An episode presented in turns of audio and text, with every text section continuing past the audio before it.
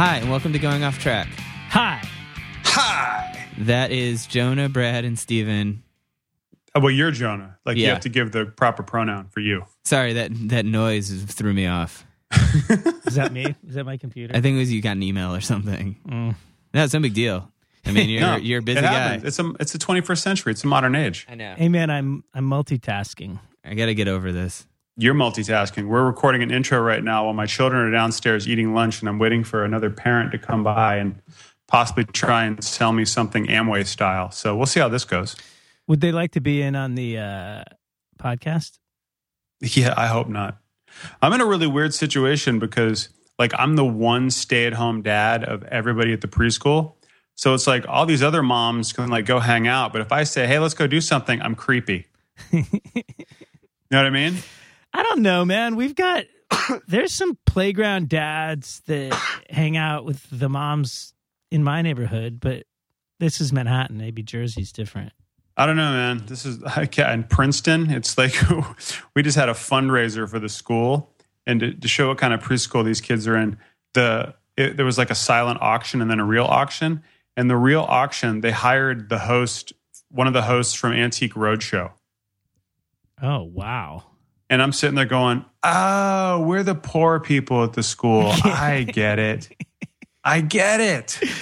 Yeah, I was trying to bet. We had our auction. We had the same thing at our school, and I I was like hitting up Converse for some gift certificates to auction off. Meanwhile, uh, one of the engineers here, he goes to like the richest school in Manhattan, and you know, like he got Philip Glass to give a, a concert and sold tickets. Like, But did they have anyone from Antique Roadshow there?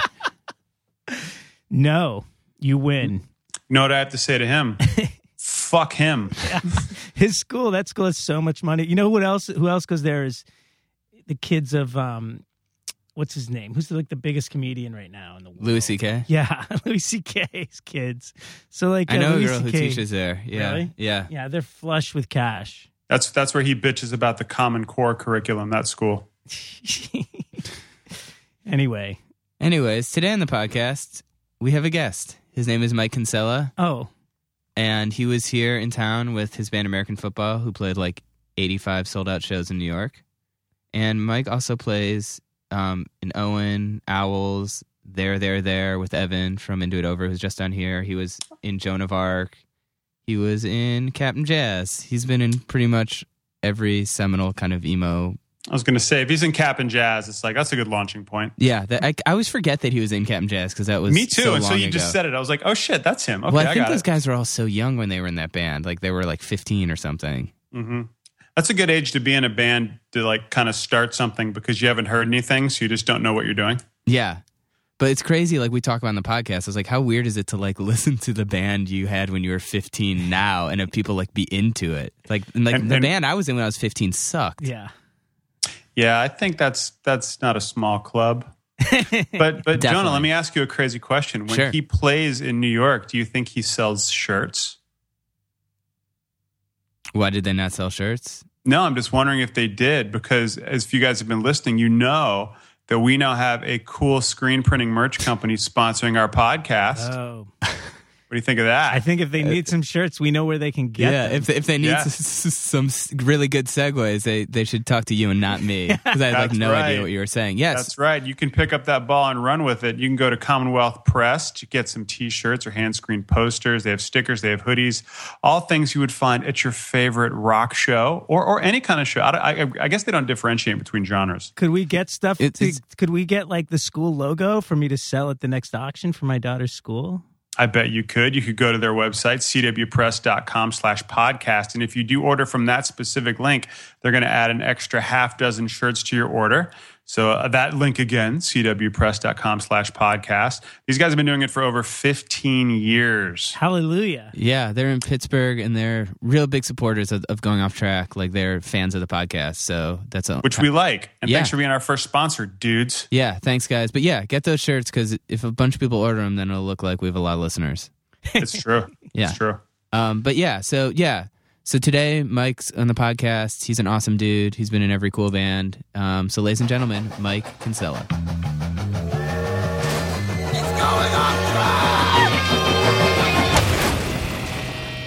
Uh, hey, and welcome to Going Off Track. Uh, today, our guest is Mike Kinsella. Um, hey, Mike. Hello. And you're here with American Football. Also been in Owen, Joan of Arc, a ton of other bands, and Brian Cook from Russian Circles. Hello. Guest hosting again. Doing my best. Yeah, thanks for coming. Yeah, my pleasure. Um, so you're here with American Football. You got in last night. Yep. Um, we're drinking some beers. I'm not. I feel kind of lame. What did you do? What did you do this morning? I Give us a recap. okay. Woke up. I like woke up nine thirty. I was like, all right, I got like half hour to do stuff. So I meditated for twenty minutes, and I was talking about GG Allin with my friend Liz last night, and I was like, I really want to listen to Gigi, and then it like totally shifted my mental state. So then I thought like maybe some marijuana would kind of even things out, but it just kind of heightened it. and then I showed up here looking crazy. so that's where I'm at right now. You looked a little crazy. You looked Yeah. a little shell shocked. Yeah, Yeah. I feel like I'm I'm like easing into it. Yeah. So We'll make uh, it a safe space for you. Yeah, it feels very safe. You guys have a really, really positive, positive energy to this morning. I hear uh, that all the time. Yeah. No, I don't hear it all the time. Uh, so this is you have three shows this weekend that all sold out like super fast. Yeah. Are you excited? I mean, what's that like? I mean, it's been so long. I guess Yeah, it's weird. I can More than anything. Yeah, we we kind of announced or planned on one, and it sold out. And we're like, well, let's add another one, and then that sold out, and then we just added another one. Is that really how it works? Because I feel like that's what I thought, and then like someone who managed a lot of band was like, no, no, no. Like they were like when ba- tickets go on sale way in advance, or when they do stuff like that, they're like, let's see how this sells. And then if this sells, we'll add another one. If this sells, Yeah, I mean, it was. Yeah, we all had the weekend blocked off. So were to you see what- were what, you you know. like? But you were like, ah, who knows? Like, Oh, it's I mean, not it- like it a sure wasn't- thing. Yeah, I was. I mean, I honestly was like, who knows? What That's was so it? wild. Yeah. Uh the whole thing yeah, the whole thing's weird. Definitely. More than anything else. Um and fun. It's more fun than I thought it'd be, like playing the music. I sort of was like, oh, it's like you know, I have to get in, get up in front of people and like look at a high school yearbook for an hour. And I thought that would like suck, but it's actually fun. People seem to like it, you know, so it's cool. Have people been bugging you about doing this for a long time? Yeah. I mean, not bugging so much. It's sort of at at Owen I think I'm projecting. I feel like when everyone asks me anything, I'm like, ugh. You mean this podcast? Yeah, people be bugging me yeah, to this people been bugging podcast. you to bro. fucking come by here. Um, yeah, no, yeah. I mean, yeah, at Owen shows, everybody would, you know, if I have 50 people who like what I do solo, they'll be like, you should play American football shows. So I had no idea that if we did, more people would come out, you know. Yeah. How did you guys meet? We met, we uh, met this in morning. front of the. Oh, really? Yeah. For some reason, I th- figured you guys were like old friends from like. We had a Jade Tree and- laugh Yeah, yeah, yeah. about a half hour ago, but Oh yeah. yeah. There- There's like some shared mutual history, I Mm-hmm. suppose. Yeah, yeah. Both went to the Jade Tree Ringer. Both have the the uh, the bottle ca- bottle opener to show for our To stint. show so. Thanks, Tim and Darren. they're putting records out again. That's that's what I hear. That's true. Yeah. That's interesting. There, I was I was at a show here, and they were trying to sign. Uh, Tim was here, and he was trying to sign a band. Mhm. It was uh, Yeah, yeah, like actively, right? Like yeah, trying to sign. like a newer band. Um, yeah, it's pretty wild. Yeah, the '90s are back in full swing. Jade Tree's a thing again. I know, but it's like it's. I feel like labels are so much less important now. Sort of. Yeah. Well, you know, it's you know they're, they're, they still work as sort of a, a curator or like a you know a branding, so I can understand understand that. And yeah, Are but- there are there any labels though? Like you know, like growing up, you're like, oh, I like everything on Epitaph or like everything on Touch and Go, or whatever. are there any labels like that for you now, where you're like, if it comes out on a certain label, you're more apt to kind of check it out? I don't know. Yeah. I don't listen really- to enough music to Yeah. know. I don't really have that anymore. No, I don't think that exists really. Oh, well, yeah. you know what? Isn't that band uh, or the label? Uh, what's it called? Top Shelf. Aren't they? Don't they have like their own scene kind of? I mean, they. they I think like you said, like they've sort of curated this like emo movement. Thing. Yeah, I guess that's true. Too. I don't know. The, I feel like yeah. everyone's just looking at Chase. Uh, yeah, the guy who listens to you music. listen to music. you know about younger bands. I'll, I'll I'll pay attention to like what you know like I have friends that work at labels or run labels, and I'll, I'll pay attention to that. And then there's like a few where it's like they're so specific to what they do, where it's like Southern Lord. Like Yeah. I may not like everything that they do, but it'll probably be heavy if they put it out, so I'll check that out. But Victory. Uh, total victory, waiting for Amir to get re-signed. It's like Someone re-signed with a victory. yeah. Carrying on. Good, punch, good punchline for anything. Victory record. I know, I know. It's, I feel like it still comes up a lot in my uh, my day to day. Yeah. Well, I mean, they're, they're your hometown label, you know. So Yeah, but I mean, you know, I was seven when they were putting out records. When they started, like everybody knew that they were just trouble or whatever. Yeah, I was I was from Cleveland, so it was like One Life Crew and Integrity and all these bands when I was growing up were like the big bands are all on Victory. yeah, One Life Crew. Uh, that's a thing to be proud of. I was in a band with two of those guys. really, Chubby Fresh? I was in a band with Chubby Fresh. No way, you were in a band with Chubby You guys are Fresh. making yeah. all this up. and uh, probably everyone listening to this is like, "What is Jonah talking about? Who cares?" Yeah, I was in a band. Uh, he actually just stopped following him on Instagram. He has this company called Bike Styles. It's like this, and they make merch. But yeah, I was in a band with him and John Lockjaw, who played bass. and there were these like two, three hundred pound guys who practiced in my basement in like high school. Wow. We're in a straight edge band called Committed. Huh. Yeah, That's a good name for it. It's pretty good. Yeah. Um, and you started playing in bands when you were you must have been like twelve or thirteen or something. When- Yeah. When was Cap'n Jazz? Cap'n Jazz was the band that came out of. Uh, my brother started high school and started a band called Toe Jam. Great name. And uh, Was that from the video game? oh no, it was before that. I want Really? to say I mean, it was, it was it was from the shit that's in your toes. Um, and they like played in our basement, and then uh, I would sort of I like picked up a guitar upstairs and like learned all the songs. And so once I proved I could play all the songs, I was like 12 or 13, seventh grade, eighth grade. Um, they let me be the rhythm guitar player, and the other guy was the lead guitar player. It's very clear at that point. What what kind of music was this? Just like skate rock, Okay. skate rock via uh, Ozzy Osbourne or something. You know, like whatever, like the metal they listen to, but like they were watching like H Street videos. So, um, and then the drummer had to quit because he was like the football star, the high school football star. So he had to quit to do football more. He used to cut up basketballs and then like hammer nails through him so he can wear like the Kerry King. Was it Kerry King that wore like the spiked thing? know? gauntlets. So while I played drums, he had like these spikes while we were playing somebody's backyard, you know, like whatever. So then uh, I bought a drum set to be the drummer then. And then we called it Cap'n Jazz, changed the name. So it was like my 14 to 18. Wow, that is so crazy. Yeah, but I mean, yeah. What's crazy is that all of my old bands are more popular than my current bands. and they all just sound like everybody else's high school band. You know, like everybody was in a band. Like, sucks. yeah, that that is a pretty like that's a pretty strange situation. Yeah. No, it's it's def yeah, it, it kind of it's like it's fun to get to do these like reunion tours and Right, sort of play the songs again. Um but it's weird that the stuff I do now doesn't resonate nearly as much as the stuff that I did. Why know, do you think before that I knew? Do you think it's just people have had more time? to, Probably like, the music was it? way much better. way more cool. Um I don't know. I mean it's just a, I mean it's completely different things obviously. Yeah, I mean, I just can't imagine anyone wanting to listen to my high school bands. Like, I feel like they were so shitty. Exactly. No, I know they Do are. you feel? your, I mean, your high school bands were shitty, and so were mine. Yeah, but people love your high school bands now. Yeah. High schoolers, maybe. You know, I don't know. I think when they grow up, like, you know, in, in 15, 20 years, I get to do an Owen reunion. It'd be awesome.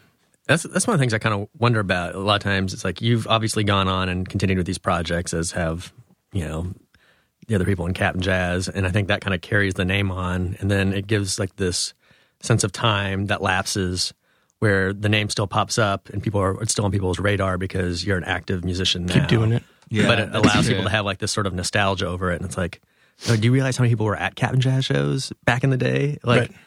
like don't act like this was like a huge thing that you're all like rallying for to relive because It was Yeah. nothing. Yeah. Right. It was like everybody's, right. It was just playing basements Yeah. with all the other bands. Yeah. It's, I mean, there's all of the bands that we, there's a band called Gauge from the suburbs of Chicago that were incredible. And like every band just, they, they headlined every basement show. You know, we were one of the opening bands for every show. And it's just like crazy that like nobody knows who they are. You know what I mean? Like now, yeah. Did they have any other bands afterwards? They yeah, they went on. You know, the drummer is uh, Ryan Rapsys, who ended up playing. He did Euphone was his solo stuff. Oh, okay. I think he played in what's that other Jade Tree band? He played in some other Jade Tree band for a while. I think. he's just an incredible drummer. Like he moved to LA and was doing session work and stuff. And um, Five Style, do you know that band? No. No. So what what the your chronology is like a little confusing. So Joan of Arc was before American football, but they were kind of at the same time. Yeah, that- Joan of. Arc was. Uh, I, I went to college after Cap'n Jazz broke up. um, and then Tim sort of started Joan of Arc in Chicago. Still, I was in Champaign, Illinois, Pygmalion Fest. Um, and I would like you know on summer breaks or whatever, I would sort of tour with them just because I enjoyed touring. And if I was home, I'd write stuff with them or something. But it was always sort of Tim's band, and then I did that sort of part time in and out for like eight years or something. And then American football started the last year or two of uh, when I was at school with guys from school. So Gotcha. Yeah. I went to some party in Chicago. I don't know if it was at your house, but there was a room that was just like transistor radios. Um, do you have any idea what I'm talking about? like a big loft space. Yeah. yeah, yeah, yeah. That was uh, it used. You know the the label Underdog Records. Back in the like, nobody knows it, but yeah, um, yeah. They used to be the under, Underdog Loft or whatever. But then my brother ended up living there for like a hundred years, with like people come in and out and stuff. But uh, yeah. What was it like a New Year's party or something? Yeah, totally. I was with like David Lewis or something. Oh yeah, totally. Cool. Um, Yeah, that was a that was a great space. Like they had great parties. yeah, yeah. That was. Do you? I mean, you're still based in Chicago. Um, yep. How's that? We just had Brendan. Kelly on here like last week. Oh yeah. Yeah. I you know I see him uh, every few months. I have one story about him. He doesn't know who I am, but my wife loves Lawrence Armstrong, loves him, whatever, from her youth and all that. and we went to an Alkaline Trio show.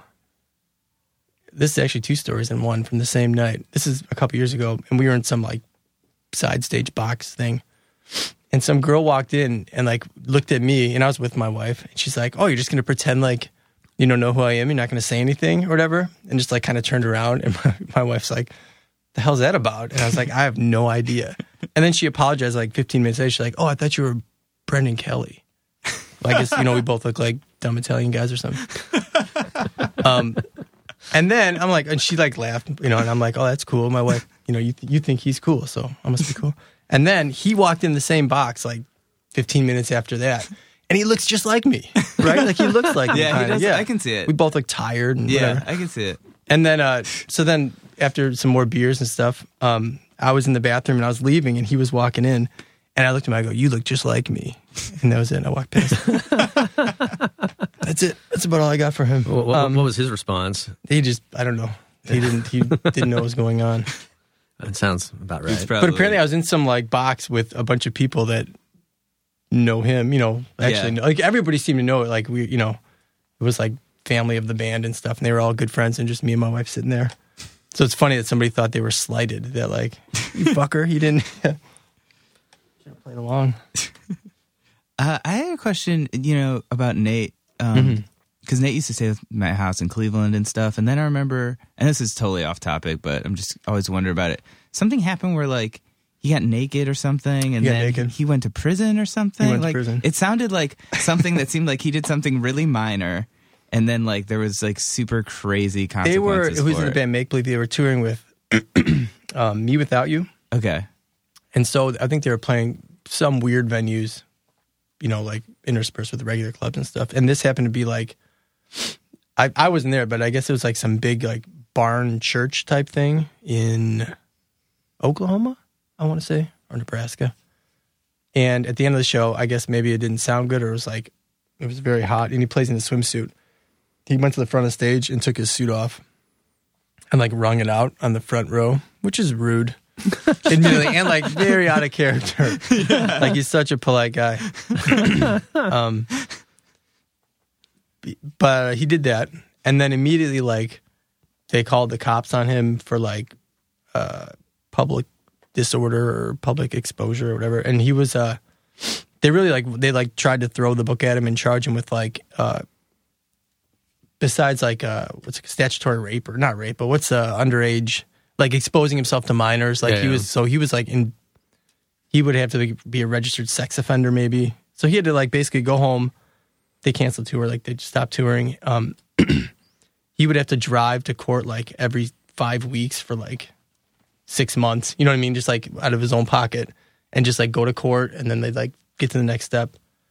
Um, he was they they had assault with a biochemical weapon, like his sweat No was assault. way. Yeah, like the whole town wanted to like hang him, and so he ended up doing like six weeks in a jail in Wow. Oklahoma or something. Yeah, And I think he got out in like four, or four and a half, five weeks or something. But That that always terrifies me because I remember being like 18 or 19 and like mooning like school buses of high school students and thinking it was hilarious. And now I look at it, I'm Yeah.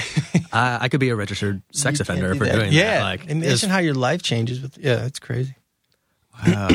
So, and for a while, like if you Googled his name, that article would come up, you know, like his mugshot or whatever. Like, and so, like, yeah, I think that's dissipated now that he's done more music stuff and everything. But yeah, um, yeah, it was it was serious for a while. I mean, like a way bigger deal than it should have been. But that uh it reminds me of a story and I've, I've relayed this to chase and, and you're going to recognize this but i remember reading a show review for an owen show in seattle and it was a very positive show review but they were talking about how people kept yelling out requests and you're like i'm not going to do any requests tonight i'm sorry. And then someone yelled out fade to black. And you're like oh i will play what i know of fade to black and then you proceed to play every metallica riff that you knew before isn't that many? before storming off stage and being like, "Oh, you don't like these fucking riffs? these are fucking million dollar riffs." And that was like, the, uh, and in the show review, I mean, maybe you have a different take on this, but the show review made it seem like everyone was like really pretty bewildered by the experience. But uh, I, always thought, I thought that was amazing, especially with like Mark Kozelek and all this stuff coming up, where it's like, if people are like being obnoxious, like, why not just fucking let people know what you think? No, I I'm a, a big fan of doing whatever you want. Yeah, Yeah. I mean, I understand like people pay to see you, but if nobody's listening anyways, then who cares? You know what I mean? They didn't Yeah. pay. To, they didn't pay to see me that night. I was opening the show. Um, yeah, uh, a few times my sets have dissolved into me on stage trying to relearn Metallica songs. You know, like just like I think that's a good response. You know, the. Uh, I remember at, I opened for Say Anything. Uh, years ago, I used to tour more, so I used to do more shows, opening for bands and stuff. Now, I, you know, eventually I'm like, fuck that. Like, I'll go out and play six shows a year to people that want to see Just it. playing sold out headliners now. I'm only doing sold out Yeah, good headliners move. Good move. once every 20 years. well, 37 years, yeah. Um, but at, at their show, like, I mean, that was a young, a really young, loud, fucking dumb crowd. Um, and I just invited a kid to get up on stage and punch me in the stomach because I just assumed that would be more fun than playing my songs. And the kid's like, yeah, you know, like I'd like pick a kid out of all the kids that wanted to do it. The guy got up there and I let him punch me in the stomach, and then I was like, thanks very much. and I actually I met my wife at a, opening a, a a show at the Metro in Chicago. Um, I played a few songs and nobody's. I thought I was going to play to nobody. It was like kind of like an early evening show. They asked me to open up for some band I, I'd never heard of at the time, and I got there and it was like a sold out twelve year old crowd. You know, like just a million kids. I was like, this isn't going to be good. Um, and I played a few songs and I was like, ah, you little fuckers, you know, you better watch out. I'm going to be your high school history teacher, you know, next year or whatever, because I was ready to stop playing music or whatever. And then I got off stage and my wife was like, oh, you really, you really teach history, high school history? And I'm like, no. She's like, oh, I do. Like, whatever. I didn't know her, you know, I just met her. And I asked her on a date and then she laughed at me and walked away. And then five months later, I met up with her again. And she was backstage with her boyfriend. That's why she walked away. But she ditched that guy Nice. and married the dude that sucked at the metro. the dude that could not hold people's attention. Do you remember what the band was by any chance? Uh, it was a band that I've, I've become friends with. They're called Spitalfield. oh, okay. And uh, they, I think they're on Victory, actually. And uh, totally Just friends with the dudes. Yeah. They just re-signed. Yeah. They just- They're real excited. yeah, it's gonna work out good for them. Yeah. Sure. Brian, what do you think of the Mark Kozelek thing? Um, I'm I'm a minor Mark Kozelek fan. I actually don't own anything that he's ever done, but like it's one of those things. I have friends that like it, so I hear it. I'm always like, oh, that's sad and pretty. And I think again, I, I think it's the same thing. Where I'm like, I think it's hilarious that he speaks his mind and like isn't afraid to call people out and bum people out, and you know, with the whole "War on Drugs can suck my cock" thing. It seems like everyone's getting really upset and like really offended by it. I'm like, I don't know. It just seems like it's just kind of like him being sort of feisty and funny and it seems way more mellow than most like hip hop feuds, you know? it's like I think he thinks he's being funny. I don't think he ever meant it. to be I mean, mean. maybe it was mean, but like I don't, you know what I mean? Like I think it, like the fact that they sort of like took it personally was like Yeah. it's their fault. You know what I mean? Like he's I don't know, as a guy who plays quiet songs and complains a lot. Yeah. Um, I saw him in Chicago though, like a year ago maybe. I like his music. I haven't kept up with it, hmm but I used to like it a lot. And, um, and I know he's an asshole. I've seen him before. He literally asked a guy right in front of him to switch with a girl over there who was hotter because she'd be like more inspiration for him while they played. And I was like, that's. I don't know if you're being funny or not. It's so weird. Like it was so awkward that I don't know. Like I didn't. I, I watched half the show and walked out. Like he was just so weird. Yeah. I've heard stories where he'll go and he'll like set up his microphone like on stage left and like check everything and then he'll go off stage and so like everyone will gravitate towards stage left and then he'll come on stage and move the microphone to stage right and then play the set there and like like that kind of stuff i'm like that's That's awesome. That's yeah, so yeah. awesome. You do Yeah. whatever you want. That's right. Like Yeah. I mean, I think he should do whatever he wants, and I think he's he's actually pretty fucking funny. And it's also like, okay, if people don't like it, then don't listen to it. I think it's cool. He obviously doesn't care if people. He obviously didn't care at all. Yeah, it's awesome. there was What do you think about it? I think it's just. I think people are like reading way too much into it when people are like, "Oh, it's like this culture of male violence," Yeah, or, yeah. like, and all hmm. like that. Miss Grace thing. I was like, I think he's Suck my just, dick thing. yeah, yeah, i think it's just him being funny Yeah, I don't think he's. I think just people are just so like so sensitive to everything, and I'm like, this is just some cranky guy that always does shit like this. Yeah. And I and I sort of agree where it's like, yeah, like don't like refer to like women as bitches. Like that's not cool. And like, yeah, there's something definitely something about saying Except bitches. Yeah, well exactly. If you're, if you're being a bitch, Sorry. then yeah. like I, I understand all that, but like at the same time, like, dude, there's so many like worse things going on in the music world than like a guy writing a joke feud song. Like, Like everything that's sort of popular on the radio. yeah, Seriously, totally. like so for- much more as, as, as a girl, right? I would be like way more offense or uh, offended by like everything that every song on the radio is saying. yeah, That was like a big thing with like that Opie and Anthony thing, where that dude got kicked off. Did you guys hear I don't about know. this? Uh-uh. One of Opie and Anthony, I think Ant, I don't know whoever one of the guys like was at Times Square and took a picture of some like African American woman or some kind of, and she like freaked out on him, and like t- attacked him basically. And it's like he, he's like carries he's like had like was registered to carry guns and stuff. Didn't take his gun out, like got attacked, and then like went on Twitter and went on some like super racist like rant and got kicked off like fired from his job. And all these people that listen to it are like, it's like serious, and they're like, dude, you guys play like this like crazy hip hop that's like says all the same shit that he said in his rant, and you guys like play it all the time. Yeah. So it's like such a weird double standard where like it's like the context of something, Mm-hmm. like people will just all of a sudden gravitate toward it and not notice it's just it happens everywhere else and they don't care. Yeah. That doesn't happen. Like it's not happening. It's being like widely supported. Totally. And like these people are getting rich with like, you know, maybe it's because it's like like more normal or accepted in certain like maybe Yeah, yeah. you're like when I listen to this I expect this so it's okay when I listen to this I don't expect it so Right, right, it's right, uh, offensive yeah. I don't know Yeah, it's like I think that's my whole thing. Where it's like, you know, I saw all these critics that were like, Kozelek saying "bitch" is like the most offensive thing, and it's like, dude, you guys were just writing about Drake, Like, Right, it's- right, it's- right. Bitch is crazy. Like, what are you like? What's what's the? Why is it acceptable in one? Why is it acceptable in like a context where it's like normalizing use of the word and unacceptable in a joke song? You know, just to me, it's just kind of a weird double standard. I haven't listened to the song though. Is it funny? I haven't listened to it either I think it's great. Yeah. it's like because it sounds like a Mark Kozelek. It's like super sad and Yeah, dark, yeah, yeah. and then it's basically just like this like takedown of ev- everyone that's criticized him in the last you know three months, but in in a way that's obviously just sort of like you know saying that war on drugs sound like John Fogerty or something, or like they sound like a beer commercial, and it's just like I've never actually heard War on Drugs either I haven't either. yeah, I take his. I mean, I believe him. They probably do. yeah I probably wouldn't like it I A lot don't of know. that I don't stuff- like most stuff Everything sounds like beer commercials. Like everything's sort of like fun sounding. You know. It Yeah, sounds like a beer commercial with a lot of reverb on everything. So Yeah. it's kind of like if you took the reverb off of it, it would sound like something your parents would listen to, but reverb makes it sound indie and hip. Hip now, yeah. Current. Yeah.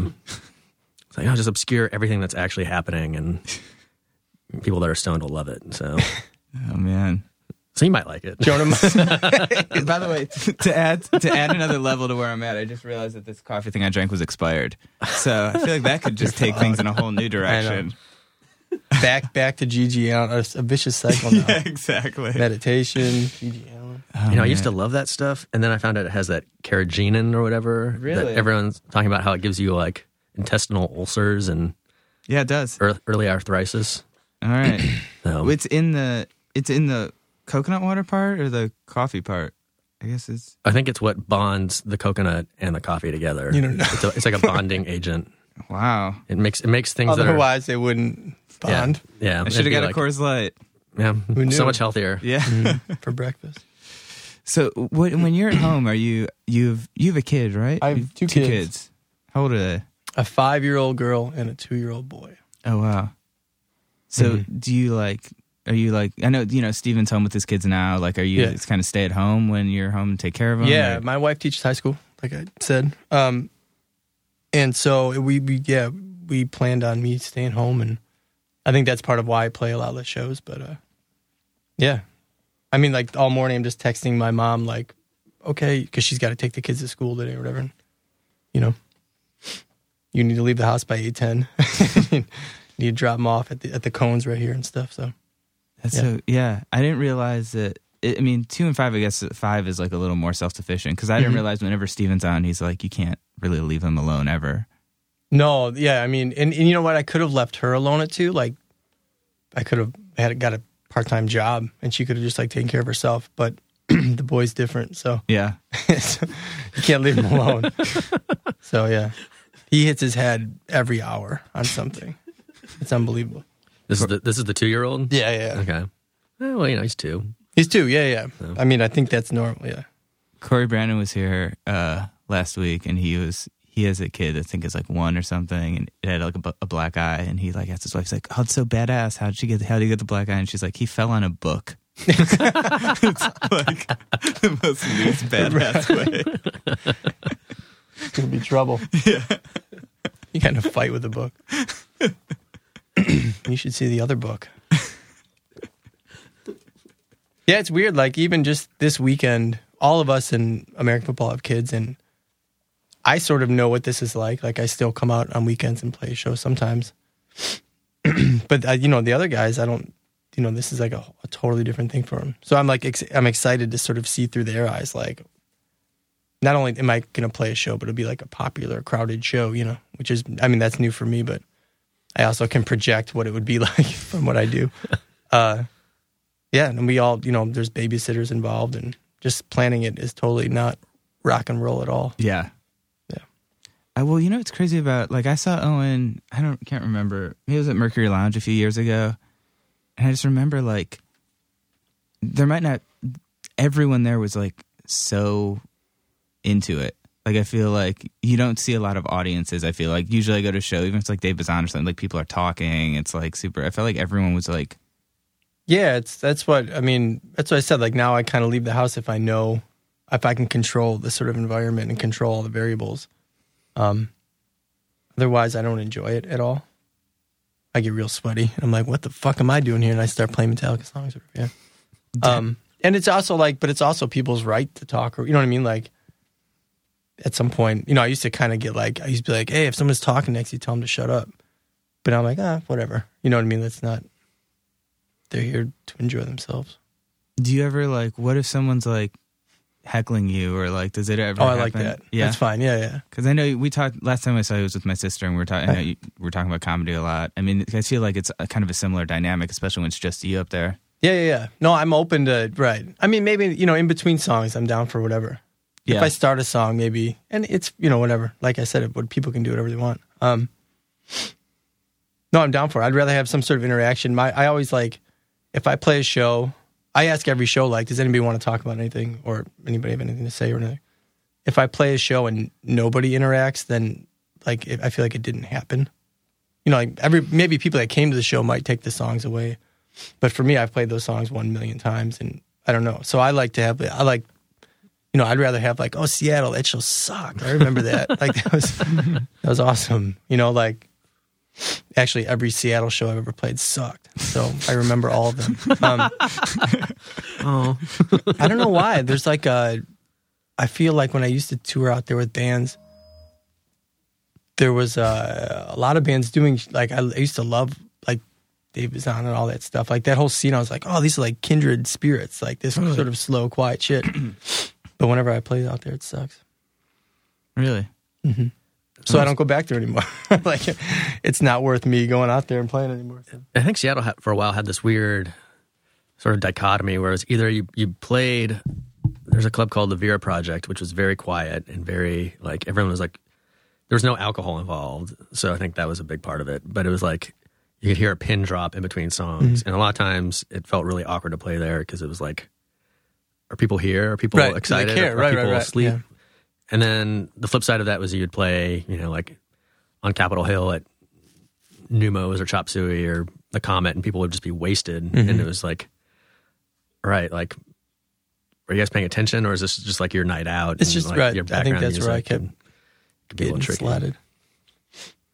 But I have uh, one of my good friends lives in Portland that I would love to see more often, and he's always like, "Just set up a show," and I'm like, "I'll lose money. Like it sucks. Yeah. Like I can't justify it."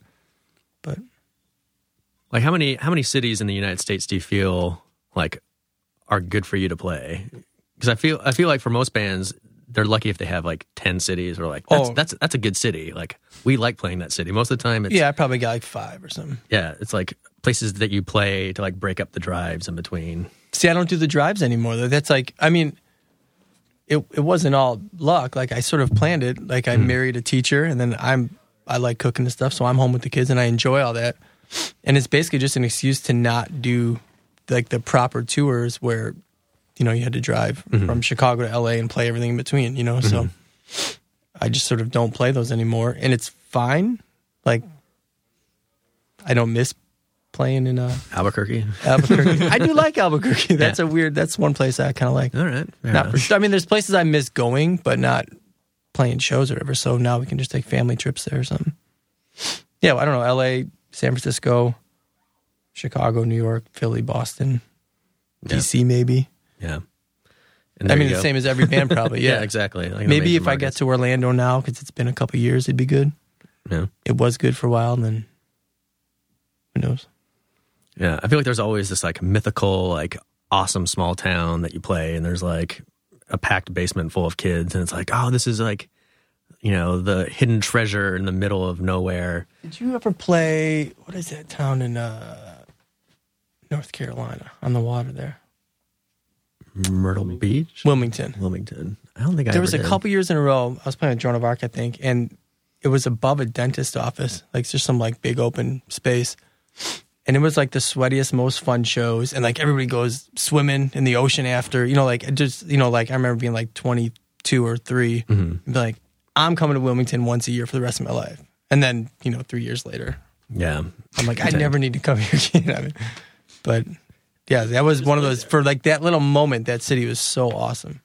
I, I think there's like a sort of a shift in the the music community where, and, and maybe it just comes with age and being, you know, more interested in music made by like 30 year olds. But I feel like when I was young and touring, like a lot of the interesting things were happening in the suburbs. You know, like LA was fine, but like Orange County was that's where the shows were happening, and like or like up in Santa Barbara, or you know, it's like uh like San Francisco's kind of hit or miss, but Santa Cruz will be awesome, and you know, Tacoma was cooler than Seattle, and so forth. And I feel like now that sort of disappeared. Like everyone's like those Yeah. little pockets of like bored suburban kids who are like making shit happen has been replaced by like you know everyone gravitating towards the cities and I think the cities have gotten cooler though.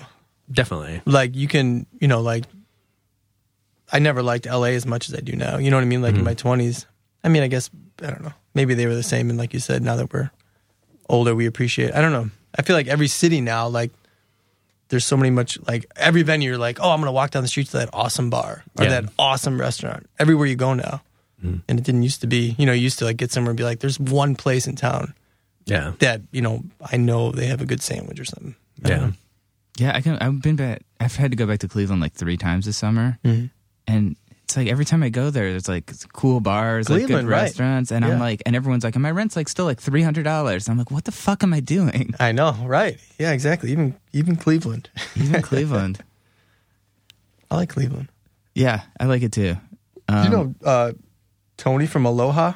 You know the band Aloha? Yeah, my old band played with them a few times. I, I like would probably recognize them, but I don't Yeah. really know them super well. He's back in Cleveland. I know. He's oh, really? Yeah. A lot of people are going back. Yeah. And it seems awesome. Um, one of your old bandmates did my taxes for a long time. Davey? Yeah, Oh yeah. and he was the best accountant I ever had. Why? Why'd you Why'd you fire him? He left and went to like a bigger place that only did corporate stuff, but he Oh. Yeah. had to actually. I had to get records on some stuff, and he was like, "Dude, I don't have these emails." And I was like, "Why?" He's like, "You always ask me about the Promise Ring and Cap'n Jazz," and he's like, I, "My boss can't see this." Like I'd be like, "Nothing feels good like a tax return, right?" Like, what's my tax return like? And it was like, "It's me," so I'm always. And then I'm like, "So what to do with this vinyl thing?" And he's like, "Yeah, so it's this, but anyways, you owe that." Like, and he was like, "All of your emails will have some weird pun or joke," and he was like, "My boss," like, and I was like, "All right, fair." How did you find him? Did I got like re- it was in Milwaukee. I got recommended through. Uh, you live there? No, but like it was through like Trevor Kelly. He was doing like a. It was actually the weird part is that I started working with this with this firm before Davey worked there in Milwaukee, and then one day I just got an email like, "Get your stuff in order." And it was from David Von Bohlen, and I just like wrote back. I was like, "Are you David from the Promise Ring?" He's like, "Uh huh," and I was like, "This is so cool." Yeah. Anyways, Yeah, yeah. your stuff in order, dude. and then it was years of like, yeah, me just like just berating him over email, and then he left. That's awesome. Yeah. I just got berated by his like eight year old kid. I play him in fantasy football, and he was killing me one week. And he would just send me quotes from his son, like just like, "Are you fucking kidding, Kirk Cousins?" Like whatever. I'm just like, "Your kid's saying this little shit." Like, but I was getting beat so bad I couldn't even respond. Do you get really? Do you get really into it? I get a little into it. Yeah. Yeah. I mean, I'm a dad. What else am I supposed to get into? Chase, what's your excuse? Yeah, I feel like I have have a lot of friends like Chase, like who are just who are really into fancy football. Mm-hmm. He, he's we played each other like the last like three weeks on and off. We're in like three leagues together Yeah. or something. Yeah. He's beat me every time. Wow. Yeah, we tied once. Yeah, and then then they took my well, I won and they took points away and we tied. So yeah, I don't know. You don't play. I don't play, but my dad, like when I was like, in, What's his email? I'll get you his info. He his team won one year, and there was like fifty or hundred teams, and they got these custom made jackets with their team name. Whoa. It was Leroy Kelly. So it was like this uh, Cleveland Browns player, I guess. And yeah, he was like, they won all this money and got these jackets. Awesome. It's pretty cool. Uh, so I just kind of basked in the glow of that. Never Yeah. did it myself. he lives in the Still riding on that. Yeah. Right there one time my dad he got a jacket. Yeah. It's totally true. What about you, Brian? You get into the, the fantasy? I know this is a controversial topic so we're hitting right now, but How'd Uh. I, I there's like usually one football game a year I'll try to watch just to like be a part of something. Yeah. And like I You my, missed it this year. my eye like gravitates towards the wall behind the TV and then I like think about other things like like oh, I need to do laundry. How often do you tour? Me? Yeah. Uh quite a bit. I'd say like four or five months out of the year. Yeah, it's a lot. Um, yeah. I don't know. I try, but like I'm I'm I think I have too much like ingrained like like uh like punk like anti-sport rage instilled from like being 14 and like Yeah. listening to Void and 7 seconds too much and like oh no organized sports man it's like it's fucked up like why is it fucked up I don't just fucking uniforms and bullshit and like yeah, well you're wearing the same thing all your friends are wearing so, like, yeah like, Nobody made me do it though. I chose to wear what all my friends are wearing. I picture you just like fantasizing about like effects pedals or something. Uh, no, I don't know what. I don't know what my. What do you fantasize about? Yeah, what do you fantasize about, Brian? Um, like football, but like the locker room after the football game, where everyone's like just lathered up. It's like it's just like the linebackers, you know. The, no, I don't know. Jonah, what do you fantasize about? Oh man. all kinds of stuff.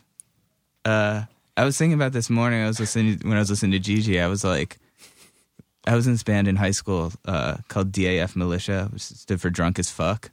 Uh, but I was straight edge. Made sense at the time, like perfect sense. It's these two twins who had mohawks, whatever. But we used to cover like GG Allin, like I want to fuck myself, and like I, w- I turned into a Martian, like all these Misfit songs. And I was like listening to this morning. I was like, I was literally fantasizing like I should start a band that just covered these bands now. And like even if no one came, it would be so fun. It'd be so fun, Right? I know. and I yeah, and I have this this friend, this girl who's really into it. I I play like, drums. yeah, we need Oh, a yeah. drummer. I just have a singer. I just, I'm in. Yeah, We'll Skype it. We'll do it. Brian bass. Sure.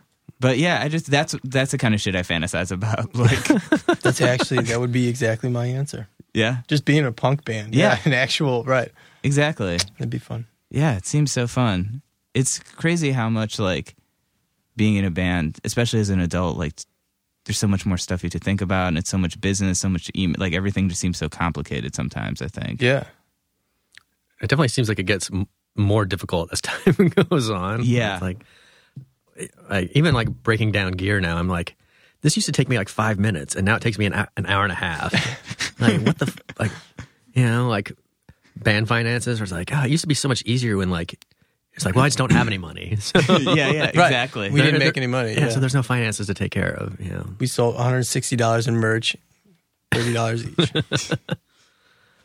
I mean, There's, I mean, when this American football stuff got brought up, you know, we were, I was like, well, let's just, we don't need like an accountant or like anything. Let's just take the money and we'll pay people who need to get paid. And like a week in, I was like, fuck, like, I'm so glad we, you know, somebody else is doing this. And Chase is helping and other people are helping because it's ridiculous. Like Yeah. this stuff, it's like, it's such a different thing than it used to be. and there's more fingers in the pot, and you know, like there's, yeah, way more logistics involved than just rolling up in your It's just- parents' van. And, yeah, and it's just yeah. like it's a real thing. There's contracts and all the.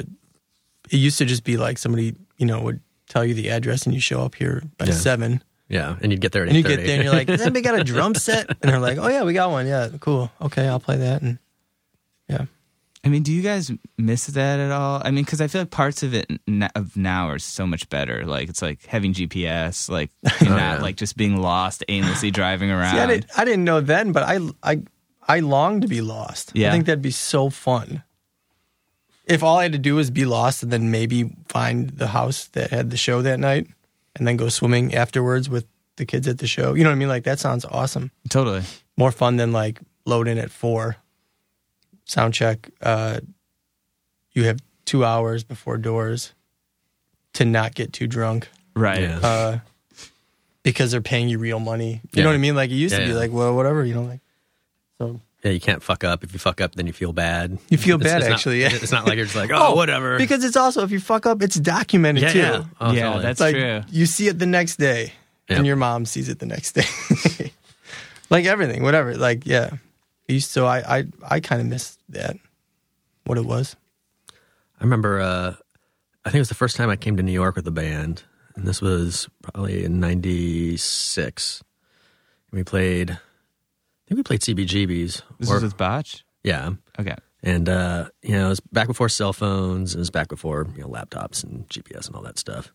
And so, all of our information was in a spiral bound notebook that had like phone numbers for all the kids doing the shows, and then like directions for the shows that we'd gotten so far. And I remember we were on Bowery somewhere, and we had to stop and find a payphone to call the next venue or the promoter for the or the kid whose house we were playing. You know, Promoter. like yeah, finding out how to get to their house from the Lower East Side.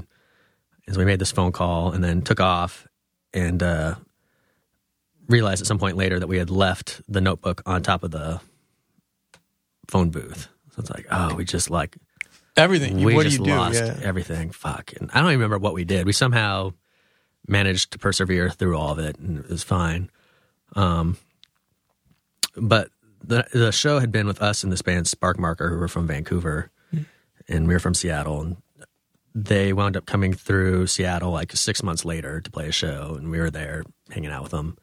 And one of them handed over the spiral bound notebook, They're like, oh yeah, we had to go call, you know, the next venue. and We used this payphone and found the spiral bound notebook and like Holy shit. flipped through it and put it together that it was probably you guys. So That's here- here's your notebook. crazy. It's like that is such a weird phenomenon Of would, all the payphones in Yeah. New York. Wow. Yeah. would never happen in No. you know, today's world. But Yeah, that's cool. Right. um, They're like, this must be from the other dudes who are doing this. Yeah, like yeah. one of the other people. Yeah. Yeah, but now it's yeah, it would never happen.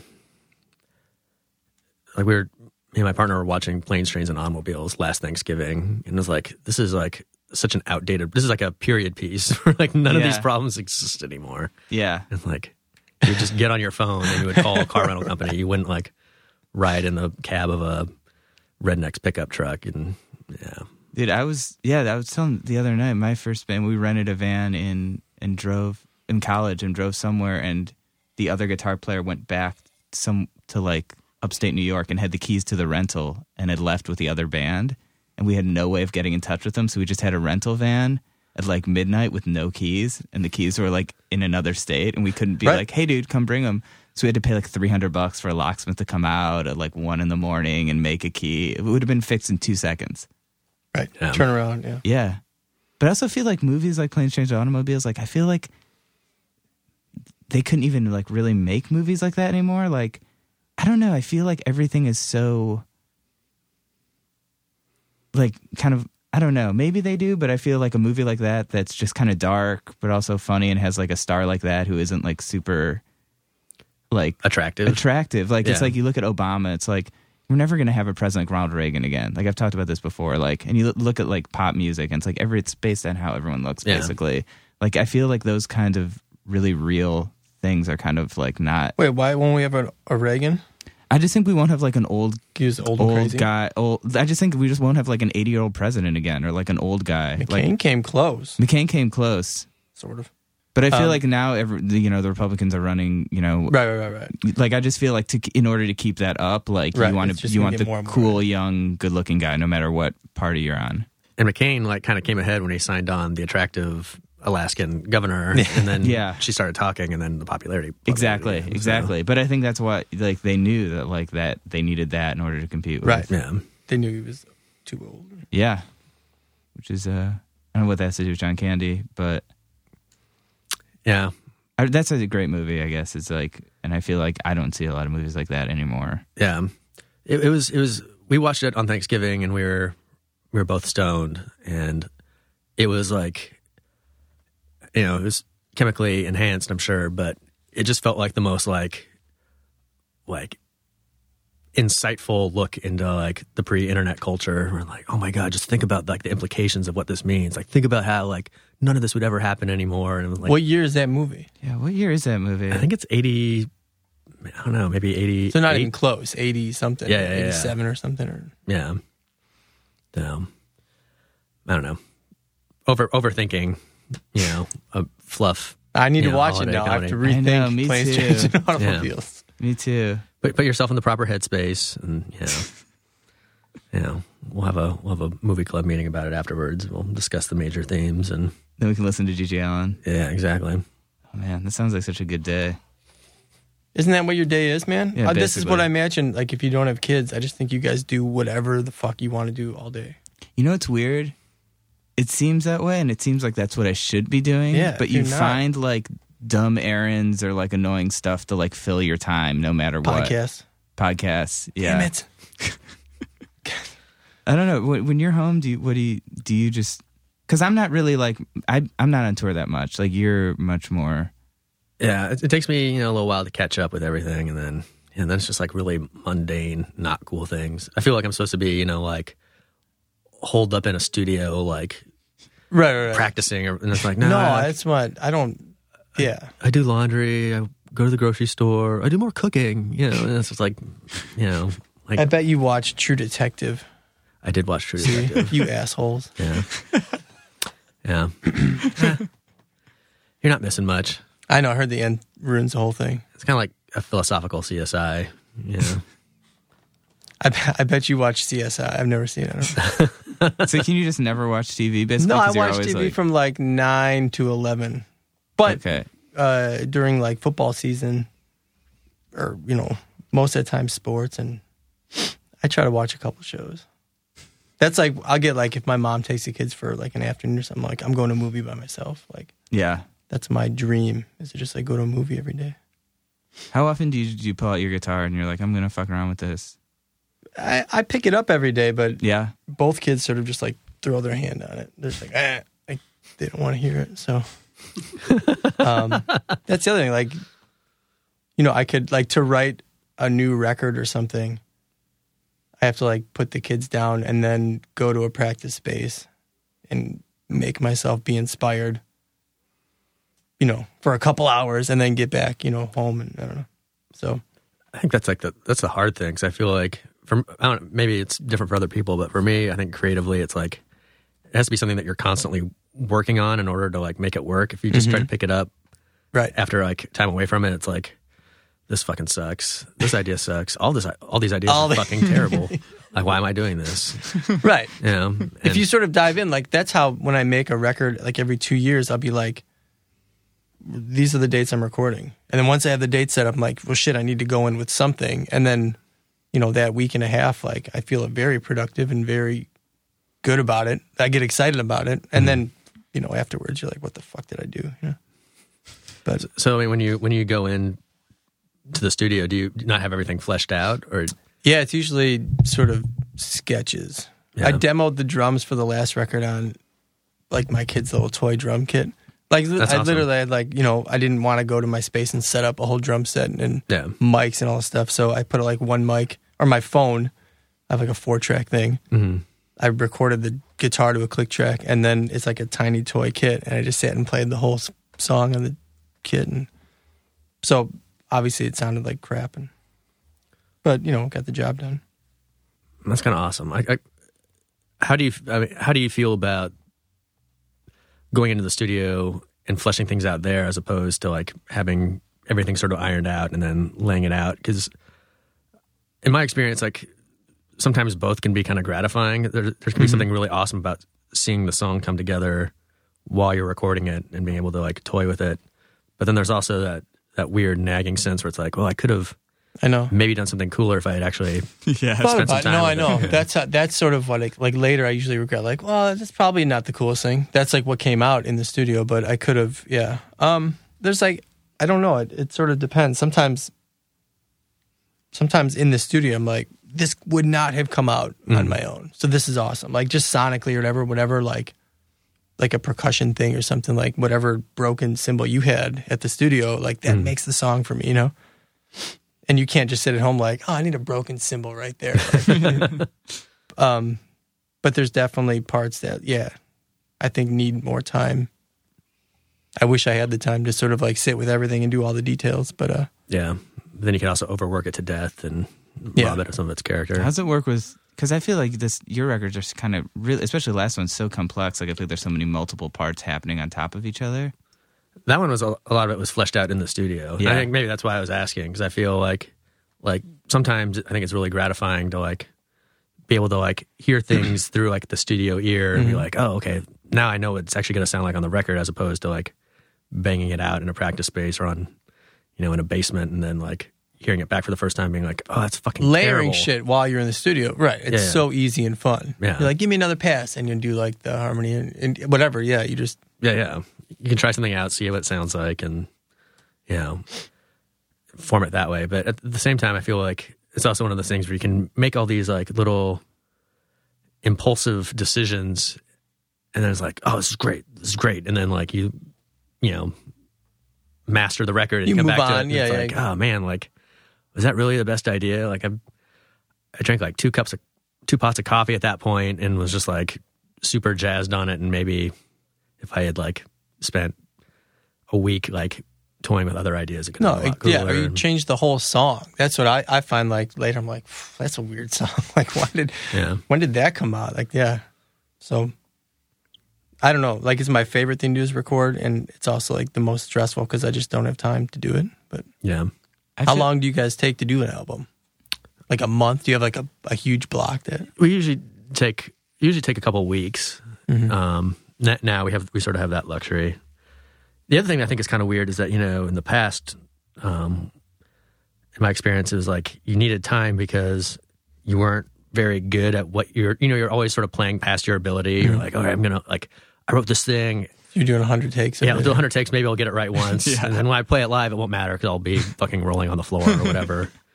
and now it's like, well, that that's not really the issue. Now it's just like, like, am I going to second guess every decision that I make? And then, you know, the, the pressure feels way more creative as opposed to like technique wise. The performance, yeah. Yeah.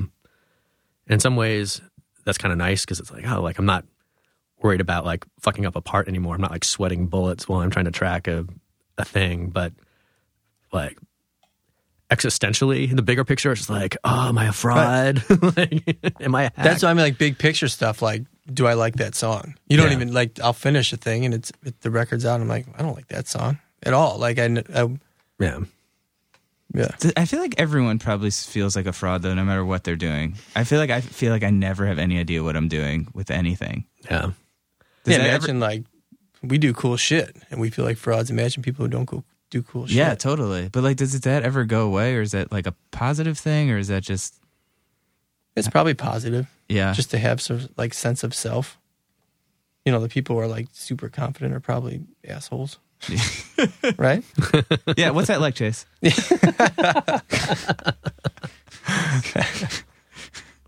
No, it's I, that's probably a good thing. Yeah. Yeah, I think it. I think it can be a good thing too. Um, was it? I feel like a problem I have a lot with recording is when I haven't played in a band in a while, listening back, and I'm like, I have no idea what I'm doing. I mean, what was it with the American football? Was there any parts where you're like, I, hard for you to play? Or, We all learned it like separately. okay. Um, and so I relearned all my songs in different tunings than they were in. Like I don't know. I mean, not all of them. Some of them were probably the same. really? But uh, yeah, I just like some of them. I definitely like. We got we got together, and the other guitar player Steve is like, "There's no way you played that song in that tuning," you know. But I'm like, "Oh, why didn't I? This is so much easier. like. Like, this totally is how I would play it now." So I just sort of relearned them. And I also had to learn them. I never really. We didn't play many shows, so I never sang the songs and played them, or I did very little. So I sort of had to learn them in a way while I so I can sing while playing. Was that challenging, or did you kind of pick it up? It's challenging. I, I can't sing, so just singing in general is challenging. So What what tuning are most of these songs in? For you they're now? like they're all over. Really? A lot of them are like uh well, the ones I'm singing on, we dropped a half step most of them, just so I can hit some notes. Um, so a lot of them are like kind of an open D sharp chord with like a couple strings, like was that D A D F sharp A D? Or is that But down yeah, half yeah, yeah, yeah. yeah. Except, well, that'd be up a step because they were from E though. Oh, we right, had them okay. open as E for some reason on the record.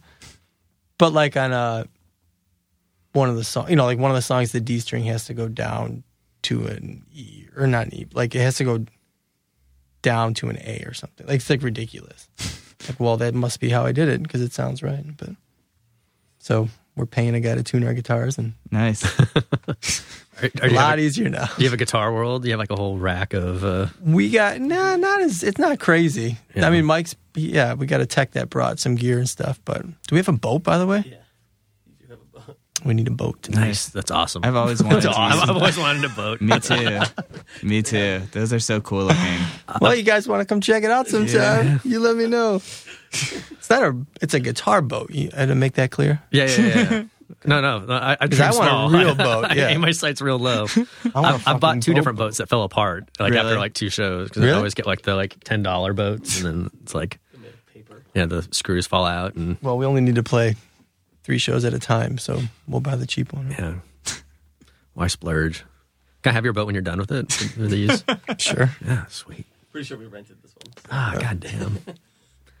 we'll Yeah. leave it in Chicago for you. I want a real boat. me too, man. Yeah. That sounds more fun than a guitar boat. Do people have boats in Chicago? Hmm? Do people have boats in Chicago? Oh yeah, there's Yeah. a big lake there. Yeah. I know. Well, in Cleveland, uh, there's like I don't know anyone that actually has a boat, but I know like if you drive past, the, there's like sailboats. You and see, shit. right. You see them, but I'm like, who There's are these proof, people? but yeah. Yeah. Um, I don't know a lot of people with boats, but yeah, there's a lot of boats sitting there. It doesn't seem. It doesn't seem like well, Cleveland's on. God, this is embarrassing. Dude, Fucking I'm the worst at question. geography, so It's li- on Lake Erie, right? right. Yes. So like up until maybe 15 years ago, you didn't really want to go sailing on Lake Erie, right? Like, Yeah, it was but I f- probably pretty gross. It's probably still kind of gross. Yeah, but what feel like happened it's- 15 years ago? well, isn't it like just totally algae covered up Yeah, until it's- like this millennium? Yeah, it's pretty gross. I mean, you can still eat fish out of there, um, but yeah, it's it's, it's it doesn't have the best reputation. Yeah. Well, there you go. that could explain some of the the the dearth in, and boating on, on Lake Erie, maybe. Yeah, yeah, I uh, yeah. Some of these people though, they have boats. All right, I'm gonna edit out this whole ending section. It's great up till Nailed then, though. Yes. Thanks, guys.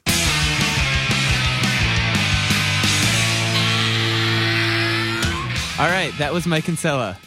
That was Mike I don't know why I'm yelling. And I got to say that was way better than talking about, um, you know, elementary school auctions.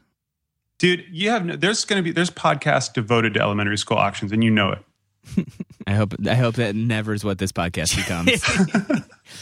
Really? This week on preschoolauctions.com. Ugh. God. No, uh, Mike. Mike is amazing, and you forget how many bands he was actually in. Like, I look at my CD list, I'm like, oh shoot, I think he plays on like you know a good chunk of records that I have here. Yeah, and if you go to an Owen show, like everyone is so into it. Like they're it's like totally silent. Like his fans are so into him.